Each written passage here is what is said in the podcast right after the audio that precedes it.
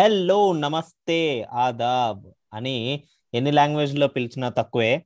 Especially నిన్న match అయితే ఘోరం హుషార్లో జరిగింది. అబ్బాబ్బాబ్బా ఏమన్నా కొట్టినాడా మన ఈశాన్ కిషన్? అరే రే మన రోహిత్ శర్మ ఏం కొడుతున్నాడు?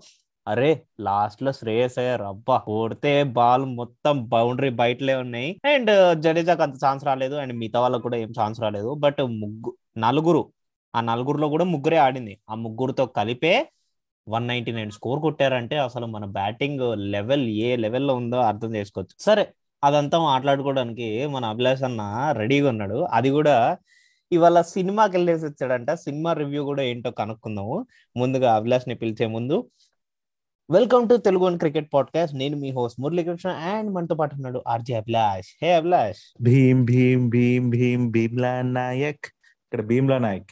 Not Abhilash okay? Okay.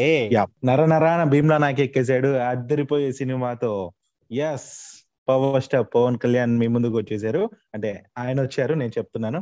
So Murali నాకైతే సూపర్ అనిపించింది. యాజ్ ఎ పవర్ స్టార్ ఫ్యాన్గా సో గబ్బర్ సింగ్ తర్వాత అండ్ మరో హిట్ అంటే ఇంత భారీ హిట్ అనిపించింది. మోర్ ఓవర్ ఏంటంటే నాకు జల్సాలో పవన్ కళ్యాణ్ ఎంత యాంగ్రీ పర్సన్గా కనిపిస్తారో ఆ యాంగ్రీనెస్ ఇక్కడ కనిపించింది ఈ మూవీలో.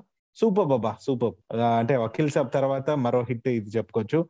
సో ఇంకోటి కూడా నెక్స్ట్ రాబోయే సినిమా కూడా హిట్ కొట్టి హ్యాట్రిక్ సాధించాలని కోరుకుందాం. అండ్ ఇంకా అందరూ కూడా ఒక లుక్ వేసేయండి. ఓ బై ది వే రేపు మ్యాచ్ ఉంటది కదా. రేపు ఎల్లుండి వెంట వెంటనే మ్యాచెస్ ఉంటాయి. కాబట్టి మార్నింగ్ షోకు మ్యాట్నింగ్ వెళ్ళి వచ్చేసేయండి. హ్యాపీగా ఈవినింగ్ మరి మ్యాచెస్ చూడాలి కాబట్టి. ఏమంటావు మురళి? అంతే అభిలాష్ నేను కూడా మీరు టికెట్లు కొంచెం సహకరిస్తే మేము అట్లా సినిమాకి వెళ్ళేసి వస్తాం అంతేనా? ఓకే. అంతే. సరే back to the point Abhilash. నిన్న Hmm. మ్యాచ్ అయితే ఘోరం అంటే మనం రికార్డ్ చేస్తున్న టైం వచ్చేసరికి దాదాపు ఎనిమిదిన్నర అవ్వస్తుంది రాత్రి. అండ్ డేట్ వచ్చేసరికి ట్వంటీ ఫిఫ్త్ అనమాట సో రేపు ట్వంటీ సిక్స్త్ మ్యాచ్ జరగబోతుంది. దానికంటే ముందు ట్వంటీ ఫోర్త్ జరిగిన మ్యాచ్ గురించి మాట్లాడాలి అభిలాష్. అసలు ఏమన్నా బ్యాటింగ్ చేసినారా మనోళ్ళు? కూత ర్యాంప్. నిజమే. అసలు పాపం టాస్ గెలిచింది వాళ్ళు. ఆ పిలిచిందేమో మనల్ని. అట్లాంటప్పుడు వాళ్ళు అంటే ప్లాన్డ్గా ఉన్నారా లేదా అనిపించింది. ఓవరాల్గా నాకు ఏమనిపించింది అంటే మై గాడ్ ఆ ఇషాన్ కిషన్ విశ్వరూపం. వికెట్ కీపర్లో హైయెస్ట్ స్కోర్ భారత్ తరపు నుంచి అందించాడు. సో భారత్ వికెట్ కీపర్లు ఎవరైనా అందించారంటే హైయెస్ట్ స్కోర్ ఇదే అన్నమాట. అండ్ వాట్ ఏ బ్యాటింగ్ ఆ తర్వాత మన రోహిత్ శర్మ తనకు తోడుగా ఉండి ఎలా ఇషాన్ కిషన్ రఫాడిస్తున్నాడు అనేసి తనకు తోడుగా ఉండి తను కూడా కూల్గా ఉండే. బట్ తను కూడా ఆప్షన్ చేసింటే అదో ఎత్తులా ఉండేది. కానీ చివర్లో వచ్చిన శ్రేయస్ అయ్యర్ వారే వా ఈ ఇతను కదా కావాలి. సో నాకు మెరుపు ఇన్నింగ్స్ కనిపించింది శ్రేయస్ అయ్యర్లో కూడా. కేవలం ట్వంటీ ఎయిట్ బాల్స్లో ఫిఫ్టీ సెవెన్ రన్స్ అది కూడా నాట్అవుట్గా నిలిచి మరి రెండే రెండు వికెట్లు కోల్పోయి భారత్ నూట తొంభై తొమ్మిది పరుగులు చేసి రెండు వందల రన్స్ టార్గెట్ శ్రీలంక ముందు పెట్టింది అనమాట ఓకే పెట్టింది. అంతా బాగుంది. పోటీ అన్నా ఇవ్వాలా వద్దా? పోటీ ఇవ్వాలి కదా. నాకైతే నిజంగా యాజ్ ఎ క్రికెట్ అభిమానిగా భారత్ నేను భారతీయనే భారత్ అభిమానినే బట్ క్రికెట్ నే ఎక్కువ లవ్ చేస్తా. కాబట్టి యాజ్ ఎ క్రికెట్ లవర్గా నాకు ఏమనిపించింది అంటే అరే పోటీ కూడా ఇవ్వకపోతే మ్యాచ్ అంత బాగా అనిపించలేదు నాకు. అంటే అట్లీస్ట్ పోటీ ఇచ్చి చివరి దాకా అలా పోరాడి పోరాడి ఇచ్చేసింది బాగుండు అనిపించింది. బట్ ఓవరాల్గా ఇండియా పర్ఫార్మెన్స్ అద్దరిపోయింది కాబట్టి అవతల వాళ్ళ చేతులు ముడుచుకొని కూర్చోవాల్సి వచ్చింది. సో ఇంకేం చెప్పలేని పరిస్థితి అక్కడ స్పెసిఫిక్గా. కొన్ని పాయింట్స్ కొన్ని ప్లేయర్స్ గురించి మాట్లాడుకుంటే ఆ Venkatesh Iyer was too good అబ్లెస్ బౌలింగ్లో అంటే తను కొంచెము రన్స్ లీక్ చేశాడు సో అది తనకు ఒక మంచి. ఎక్స్పీరియన్స్ లాగా అవ్వాలి ఎలాంటి బాల్స్. ఎలాంటి. బాల్స్ వేయకూడదు ఎలాంటి బాల్స్ వేయాలి అని చెప్పి తనకి దాని ద్వారా అర్థమవుతుంది బట్. మంచి ఛాన్స్ అది తనకి ఆపర్చునిటీ అసలు తెలుసుకోవడానికి. ఏంటిది అని ఇలాంటి బయలాటరల్ సిరీస్లో and coming to. Yuzvendra Chahal ఏమన్నా బాల్ వేసిండు అసలు even Ravindra Jadeja. Ball wicket పడిన తర్వాత తగ్గేదేలే అని తగ్గేదేలే అంటే ఆ వీడియో కూడా వైరల్ అయిపోయింది అయితే ఇక్కడ చాహల్ పాయింట్ ఒకటి చెప్పాలి మురళి ఇండియా తరపున అత్యధిక వికెట్లు మన చాహల్వే తెలుసా? టీ ట్వంటీలో. భారత్ తరపున అసలు చాహల్ రావడం ఏంటి అంటే నాకు తన పైన అంత ఇది ఉండదు. బూమ్రాన్ కూడా వెనక్కి నట్టేసి తను రావడం అనేది నిజంగా సూపర్ అనిపించింది. సూపర్. ఇదే పర్ఫార్మెన్స్ గానీ ఇదే కన్సిస్టెన్సీ గానీ ఉన్న ఉంటే మాత్రం వరల్డ్ కప్ దాకా కూడా చాహల్కి లోటే ఉండదేమో. అండ్ ఇఫ్ సి మనము రుతురాజ్ గైక్వాడ్ ఈ ఫస్ట్ మ్యాచ్లో ఉంటాడని ఎక్స్పెక్ట్ చేసాము భువనేశ్వర్ కుమార్ ఉంటాడని ఎక్స్పెక్ట్ Yeah. చేసాం sad news is that Ruturaj గైక్వాడ్కి బ్రిస్ట్లో ఏదో సమ్ పెయిన్ ఉండే సో దాని వల్ల తను ఆ మ్యాచ్ ఆడలేకపోయాడు. బట్ హోప్ సో సెకండ్ మ్యాచ్లో జాయిన్ అవుతాడని. అండ్ ఇఫ్ సీ ప్లస్ ఈ ఫస్ట్. మ్యాచ్లో మనం గెలిచేసాం సిక్స్టీ టూ రన్స్ తేడాతో. అండ్. సెకండ్ మ్యాచ్ వచ్చేసరికి అది కూడా గెలిస్తే మాత్రం ఆ థర్డ్ మ్యాచ్ ఏదైతే సిరీస్ డిసైడర్ ఆల్రెడీ రేపు మనకి రేపు కనుక మనం. గెలిచామంటే మన చేతిలో ఉన్నట్టే మొత్తం సిరీస్ బట్ ఆ థర్డ్ మ్యాచ్. ఏదైతే మిగులుతుందో ఎక్స్ట్రా మ్యాచెస్ ఏవైతే మన సిరీస్ డిసైడర్ కాకుండా ఉంటాయో అలాంటి మ్యాచెస్లో మన డౌన్ ద ఆర్డర్ ఎవరైతే ఉంటారో వాళ్ళని అప్ ద ఆర్డర్ తీసుకొచ్చి బ్యాటింగ్ చేపియాలి అభిలాష్ సో దట్. ఆ. డౌన్ ద ఆర్డర్లో వచ్చే వాళ్ళకి మంచిగా ఎక్స్పీరియన్స్ అవుతుంది అండ్ ఇంకోటి ఏంటంటే ఇది ఒక ప్రాక్టీస్ లాగా అన్నమాట ఫర్ సపోజ్. ఏదన్నా డిసైడర్ మ్యాచ్లలో లేకపోతే ఆ, ఏదన్నా ఐసీసీ టోర్నీస్లో మెయిన్. టాప్ ఆర్డర్ ఫెయిల్ అయితే గనక ఈ బాటమ్ ఆర్డర్. మంచిగా పర్ఫామ్ చేయడం కోసం ఇలాంటి ఎస్ సో నిజమే. ఇది మంచి పాయింట్ చెప్పావు మురళి. ఒక ఒకనొక టైంలో ఇఫ్ సి కోహ్లీ చేసేవాడు. లైక్ వికెట్ ఆపడం కోసము టెస్ట్ మ్యాచ్లలో పింక్ బాల్ టెస్ట్ మ్యాచ్ మీకు గుర్తున్నట్టయితే ఆస్ట్రేలియాలో అనుకుంటా బుమ్రాని తీసుకొచ్చి ఫస్ట్ ఓపెనింగ్ చేపించాడు. ఆ రోజు డే ఎండ్ అయిపోతుండే అండ్ నైట్ మ్యాచ్ అది పింక్ బాల్ మ్యాచ్ బుమ్రాని ఓపెన్ చేపించాడు. వాళ్ళ మన ఇండియా. ఎండింగ్ స్టార్ట్ అయినప్పుడు. అండ్ మోర్ ఓవర్ ఇంకొన్ని మ్యాచెస్ చూస్తే కనుక శార్దుల్ ఠాకూర్ని పైన పంపించాడు. యా అవును. సో ఇలాంటి. ఎక్స్పెరిమెంట్స్ ఇలాంటి డౌన్ ద ఆర్డర్ని. అప్ ద ఆర్డర్ తీసుకొచ్చి వాళ్ళతో ఆడిపించడము especially like players like Deepak Chahar Shardul Thakur and Ravindra Jadeja వీళ్ళని ఇంకా వార్మ్ చేయాలి అభిలాష్ మనం. ఎంత వార్మ్ చేస్తే అంత మంచిది. ఎస్ ఎస్ సో ఎందుకంటే మనకు నెక్స్ట్ ఐపీఎల్ కూడా ఉంది. ఐపీఎల్ కూడా వాళ్ళకి కొంచెం బెనిఫిట్ అవుతది. సో కాకపోతే ఇటు గాయాలు గాయాలు గాయాలు అయిపోతున్నారు. ఐపీఎల్ కూడా ఆడుకోకుండా కొందరు దూరం అయిపోతున్నారు. సో అదొక టెన్షన్ వరల్డ్ కప్ మన టార్గెట్ సో ఆ లోపల నువ్వు చెప్పినట్టు వీళ్ళందరూ కూడా ప్రిపేర్ అవుతూ వీళ్ళ పైన ప్రయోగాలు. ఇప్పుడు వెంకటేష్ అయ్యర్కి మొన్న మ్యాచ్లో బౌలింగ్ ఇవ్వడం బికాజ్ అంత స్కోర్ ఉంది కాబట్టి ఇచ్చారు సరిపోయింది. ఏంటంటే చాలా ఎక్స్పెన్సివ్గా కూడా అనిపించాడు. బట్ తనకు అవి ఎక్స్పీరియన్సెస్ అట్లా ఇస్తేనే ఛాన్సెస్ తను నేర్చుకోగలుగుతాడు. అదర్వైజ్ ఎప్పటికీ అట్లానే ఉండిపోతారు. సో నిన్న భారీ స్కోర్ చేయటం అండ్ వాళ్ళు వికెట్లు కోల్పోవడం వాళ్ళు ఇంకా చివరి వరకు పోరాడి పోరాడలేకపోయారు కాబట్టి సో బౌలింగ్ ఇచ్చి వాళ్ళకి హెల్ప్ అయ్యేలా చేశాడు రోహిత్ శర్మ అయితే. బట్ దాని నుంచి ఇప్పుడు నేర్చుకొని నెక్స్ట్ పర్ఫార్మెన్స్లో నెక్స్ట్ ఛాన్స్ వచ్చినప్పుడు మాత్రం యూటిలైజ్ చేసుకుంటే చాలా బాగుంటుంది. అండ్ నువ్వు చెప్పినట్టు మిగతా వాళ్ళకి కూడా అట్లాంటి ఆపర్చునిటీ వస్తే మాత్రం యూటిలైజ్ చేసుకోవాలి. చేసుకొని బెస్ట్ ఇవ్వాలి. లేకపోతే మాత్రం అదో గతే నెక్స్ట్ మ్యాచ్లో.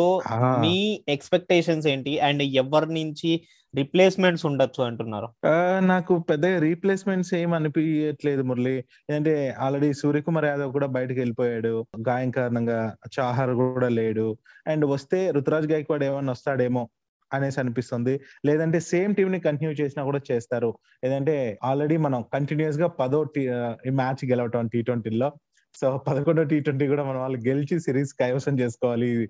దీన్ని కూడా అనేసి ఉంటారు కాబట్టి టీమ్లో చేంజెస్ కూడా తీసుకురాకుండా కూడా ఆడించే ఛాన్స్ ఉంది. థర్డ్ టీ ట్వంటీకి ఇఫ్ ట్వంటీ ఈ సెకండ్ ఇది ఏమన్నా అయినా ఏదర్ అది విన్ అయినా కాకపోయినా ఏదైనా సరే థర్డ్ టీ ట్వంటీకి ఏమన్నా చేంజెస్ ఉంటే ఉండొచ్చు అనిపిస్తుంది. ఈ సెకండ్ టీ ట్వంటీలో అయితే నాకు తెలిసి పెద్దగా చేంజెస్ ఉండకపోవచ్చు అనేసి మాత్రం నా నమ్మకం. ఓకే దాట్స్ గుడ్ అండ్ రేపు జరగబోయే మ్యాచ్ వచ్చేసరికి ధర్మశాలలో అభిలాష్. పిచ్ అయితే Yes. పిచ్చే కాదు ఈవెన్ గ్రౌండ్ కూడా బాగుంటది అసలు లుక్స్ కూడా. బయట Hmm, ఎన్విరాన్మెంట్ అత్యంత అంతా. మంచు కొండల్లాగా మొత్తం అంత చాలా బాగుంటది. యాక్చువల్లీ Hmm, ధర్మశాలలో మాట్లాడుకుంటే కనుక ఎంఎస్ ధోని కొట్టిన సిక్స్ హర్ష బోగ్లే గారు కామెంటరీలో చెప్తారు చూడండి. అది చాలా Hmm. బాగా అనిపిస్తుంది తన. బ్యాట్ నుంచి స్వీట్ స్పాట్లో ఒక సౌండ్ వచ్చింది బాల్ ఏమో చూస్తేనేమో గ్రౌండ్ బయట వెళ్తుంది చాలా బాగుంటది అది ఆ లైన్ ఆఫ్ కామెంటరీ కూడా. బట్ నేను ఎక్స్పెక్ట్ చేస్తుంది ఏంటంటే Ruturaj Gaikwad will be. Back ఆ. ఇంజురీ తగ్గిపోతే కనుక ఎనీహౌ నాకు అనిపిస్తుంది సంజు శాంసన్కి కొంచెం ఛాన్సెస్ ఇచ్చి అండ్ తనని. కొంచెం ఆడిపించాలి వికెట్ కీపింగ్ కూడా మనం సంజు శాంసన్తో చేయించవచ్చు లైక్. ఇట్స్ ప్రాక్టీస్ కూడా అవుతది ఒక. అసెట్ కింద కూడా చేపించవచ్చు but still Ishan Kishan will be carrying on Ishan Kishan ఉంటాడని. అనిపిస్తుంది ఎందుకంటే ఇషాన్ కిషన్ పక్కన పెట్టారు కూడా. లైక్ నిన్న తన ఇచ్చిన పర్ఫార్మెన్స్ తర్వాత మీమ్స్ అన్ని ఎలా వచ్చాయంటే ఎవర్రా అది Hmm. మీమ్స్ వేసింది thirteen point five crores waste అయిపోయినాయి అని చెప్పి సో నిజంగానే సూపర్ అనిపించింది నాకు మ్యాచ్ అయితే ఈ మ్యాచ్ గురించి ఇంకో పాయింట్ చెప్పాలి మన రోహిత్ శర్మ ఎస్పెషలీ మన captain hit man Rohit Sharma చరిత్ర కూడా సృష్టించాడు మరలే టీ ట్వంటీ ఫార్మాట్లో అత్యధిక పరుగులు అంటే మూడు వేల మూడు వందల ఏడు పరుగులు చేసిన ఆటగాడిగా యూనో వరల్డ్ రికార్డ్ నెలకొల్పాడు. శ్రీలంకతో జరిగిన ఈ మ్యాచ్లో ఆ, ముప్పై ఏడు పరుగుల వ్యక్తిగత స్కోర్ దగ్గరే ఈ ఈ దీన్ని అయితే రీచ్ అయిపోయాడు అనమాట so New Zealand opener Martin Guptill వచ్చి మూడు వేల రెండు వందల తొంభై తొమ్మిది రన్స్ పేరు పైన ఉన్న ఆ రికార్డ్ని మన రోహిత్ శర్మ చెరిపేశాడు అన్నట్టు. ఓవరాల్గా ఇంకా ఇంకా దూసుకెళ్ళాలి మన హిట్ మ్యాన్. అండ్ టాప్లో ఉండాలి. టీం ని కూడా టాప్లో వచ్చారని కోరుకుంటున్నాను. ఇంకో చెప్పాలంటే మురళి అరుదైన రికార్డ్ మన భారత్ కూడా తన ఖాతాలో వేసుకుంది. అప్పుడే చెప్పినట్టు టీమిండియా వరుసగా పదో టీ ట్వంటీ మ్యాచ్ గెలిచిందన్నమాట లాస్ట్ మ్యాచ్తో ఈ గంత సాధించడం అనేది ఫస్ట్ టైం అనమాట ఇండియాకి. చెప్పాలంటే భారత్ తరపున ఒక్క మ్యాచ్లో అత్యధిక పరుగులు చేసిన వికెట్ కీపర్గా మనం స్టార్టింగ్లో చెప్పినట్టు మన ఇషాన్ కిషన్ కూడా రికార్డ్ సృష్టించడం గ్రేట్ థింగ్ అని చెప్పుకోవచ్చు. ఇదివరకే ధోని రాహుల్ వీళ్ళంతా కూడా యాభై ఆరు అరవై చిల్లర ఇట్లా రన్స్ చేసిన వాళ్ళే. బట్ ఇషాన్ కిషన్ దాన్ని చెరిపేశాడు అన్నట్టు. అండ్ సంజు సామ్సన్ గురించి అన్నావు కదా ఇప్పుడు ఆల్రెడీ మనకు పంత్ ఉన్నాడు కీపర్ కావాలంటే రాహుల్ చేస్తాడు ఇప్పుడు ఇషాన్ కిషన్ ఉన్నాడు. ఇప్పుడు సంజు శాంసన్ని ఎటు తీసుకోవాలి అనే ఒక కన్ఫ్యూజన్ ఉంది. ఎందుకంటే శ్రేయస్ అయ్యర్ రాణిస్తున్నాడు బ్యాటింగ్లో ఇంకా ఏ ప్లేస్ కోసం అని తీసుకోవాలి అనేసి ఒక కన్ఫ్యూజన్ కూడా ఉంటుందేమో మురళి. కాబట్టి సంజు శాంసన్కి ఇస్తే ఆ లక్కే తనకి. అది తను చేసుకుంటే దీపక్ హూడా బదులు మనం రుతురాజ్ గైక్వాడ్ని ఒక. గేమ్ ఆడించచ్చు నాకు అనిపిస్తుంది ఏంటంటే సంజు శాంసన్ని ఇప్పుడు ట్రై చేయకపోయినా కానీ కీపింగ్ కోసం మనకి ఇంగ్లాండ్ టూర్ ఏదైతే జరుగుతుందో ఇంగ్లాండ్ టూర్. అయిన వెంటనే మనకి ఏ బి. టీమ్స్ కింద డివైడ్ అవుతాయి అభిలాష్ మన ఇండియన్ టీం కూడా మళ్ళీ లైక్ లాస్ట్ ఇయర్. సో అట్లా డివైడ్ అయినప్పుడు మనం ప్యారలల్గా ప్రతి ఒక్క ప్లేయర్ని వార్మప్ చేసుకుంటూ వెళ్తే ఆ టీ ట్వంటీ వరల్డ్ కప్కి మనము రెడీ చేయొచ్చు అభిలాష్. Yes exactly Murali. మంచి పాయింట్ ఇది. అండ్ మేబీ మన ధోని అట సారీ మన ద్రవిడ్ ప్లాన్ కూడా అదే అయి ఉంటది. అందుకే ఆ వైపుగా అడుగులు వేస్తున్నట్టున్నాడు. అండ్ ఇంగ్లాండ్తో సిరీస్ అంటే అప్పుడు ఇంకో సిరీస్ ఏముంది మురళి? అలా ఏ బిసి టీమ్స్ డివైడ్ చేయడానికి కారణం? సిరీస్ అని కాదు కానీ అభిలాష్ ఇఫ్ యు సీ. ఈ ఏబి టీమ్స్ వల్ల బెనిఫిట్ ఏంటంటే మనకి. ఏ సిరీస్ అయినా పట్టుకోండి ఈవెన్ ద. టాప్ టీమ్ అంటే ఇప్పుడు స్ట్రాంగ్ టీమ్స్ అయిన ఇంగ్లాండ్ని కానీ ఇంగ్లాండ్ సిరీస్. అయిపోతుంది కాబట్టి there will not be England series. And దాని తర్వాత ఉన్న సిరీస్ ఏవైతే ఉంటాయో ఏ టీమ్తో అయినా తలపడేలాగా మన బి టీమ్ని కూడా తయారు చేయాలి. అది మన టార్గెట్ అయి ఉండాలి. So it's not according to team opposition ఎవరు అన్న దానికి తగ్గట్టు మనం బి టీమ్ని క్రియేట్ చేయట్లేదు. ఇప్పుడు మన వాళ్ళు ఆడారు. మన వాళ్ళు ఆడిన దాంట్లో ఆల్మోస్ట్ ఎవరైతే players ఆడుతున్నారో like if see Harshal Patel or even Bhuvneshwar Kumar next Sanju. Samson Ishan Kishan వీళ్ళందరూ if you see last year శ్రీలంకతో బి టీమ్ పేరు మీద వెళ్ళారు. అవును. సో వీళ్ళందరూ ఇప్పుడు మెయిన్ టీమ్ లాగానే ఆడుతున్నారు. Yeah yeah. Point so so కట్టి దే అలా has the capability of same like the main team okay okay so even- వల్ల ఏమవుతుంది అంటే ప్యారలల్గా మనం వార్మప్ చేయొచ్చు వాళ్ళని వాళ్ళకి వాళ్ళ. వాళ్ళ రెస్పెక్టివ్ రోల్స్ ద్వారా మనం వాళ్ళకి. ట్రైన్ చేస్తే గనుక టీ ట్వంటీ. వరల్డ్ కప్కి వెళ్ళేసరికి ఒక పర్టికులర్ రోల్కి ఇద్దరు ముగ్గురు రెడీగా ఉంటారు ఇట్స్. నాట్ లైక్ ఒకరు మెయిన్ మిగతా వాళ్ళందరూ సబ్స్టిట్యూట్స్ కింద అంటే వాళ్ళ తక్కువ లో లెవెల్ ఆఫ్ ట్రైన్డ్ లాగా ఉండకుండా ఇద్దరు ఈక్వల్. గా ఉండొచ్చు సో దాట్స్ ద బెనిఫిట్ నిజమే. సో ఓవరాల్గా చెప్పాలంటే ఈ ఫస్ట్ వచ్చి సౌత్ ఆఫ్రికా సిరీస్ ఉంటది. మరి ఆ, ఇండియాలో మరి సౌత్ ఆఫ్రికా వచ్చి ఆడే మ్యాచెస్ ఐ థింక్ జూన్లో ఉంటది. అండ్ ఇంగ్లాండ్ ఇంగ్లాండ్కి వెళ్ళి మన ఇండియా టూర్ ఏదైతే ఉంటుందో ఇండియా వెళ్ళి అక్కడ ఆడుతుంది. సో ఆ మ్యాచెస్ వచ్చి జూలై ఫస్ట్ నుంచి స్టార్ట్ అవుతాయి అనుకుంటా. సో యా ఆ టెస్ట్ మ్యాచ్లు టీ ట్వంటీలు ఉంటాయి. అవంతా తర్వాత మాట్లాడుకుందాం. ఇంకా మనకు చాలా ఉంది. ముందుంది ముసల పండుగ అన్నట్టు. ఈ టీ ట్వంటీ సిరీస్ తర్వాత మనకు ఇంకా వెంటనే టెస్ట్ మ్యాచ్లు టెస్ట్ మ్యాచ్లు అయిన వెంటనే ఐపీఎల్ షురూ అవబోతోంది. అబ్బాబ్బాబ్బాబ్బాబ్బా బిజీ బిజీ బిజీ బిజీ ఉండిపోతాం మురళి. ఎన్నో ఎపిసోడ్స్ అండ్ ఎన్నో విషయాల్ని మన వాళ్ళకి తెలియజేయాలనేసి చాలా చాలా వెయిటింగ్ ఇక్కడ. సో చూడని వాళ్ళు భీమ్లా నాయక్ వెళ్ళి చూసేయండి. అండ్ రేపు మన్నాడు మనకు మ్యాచెస్ వెంట వెంటనే ఉంటాయి కాబట్టి రెండు కూడా ధర్మశాలలోనే కాబట్టి బాగా ఎంజాయ్ చేస్తారని అనుకుంటున్నాను. హోప్ ఈ రెండు రోజుల్లోనే మన వాళ్ళు అంటే ఫస్ట్ డేనే మన వాళ్ళు మ్యాచ్ గెలిచేస్తే సిరీస్ మంది అయిపోతుంది. ఇంకా అంతకుమించి చెప్పేది ఏం లేదు తగ్గేది ఏం లేదు. మురళి ఇంకేం చెప్పాలి ఇది ఉందా ఎస్ అభిలాష్. ఏంటంటే మన.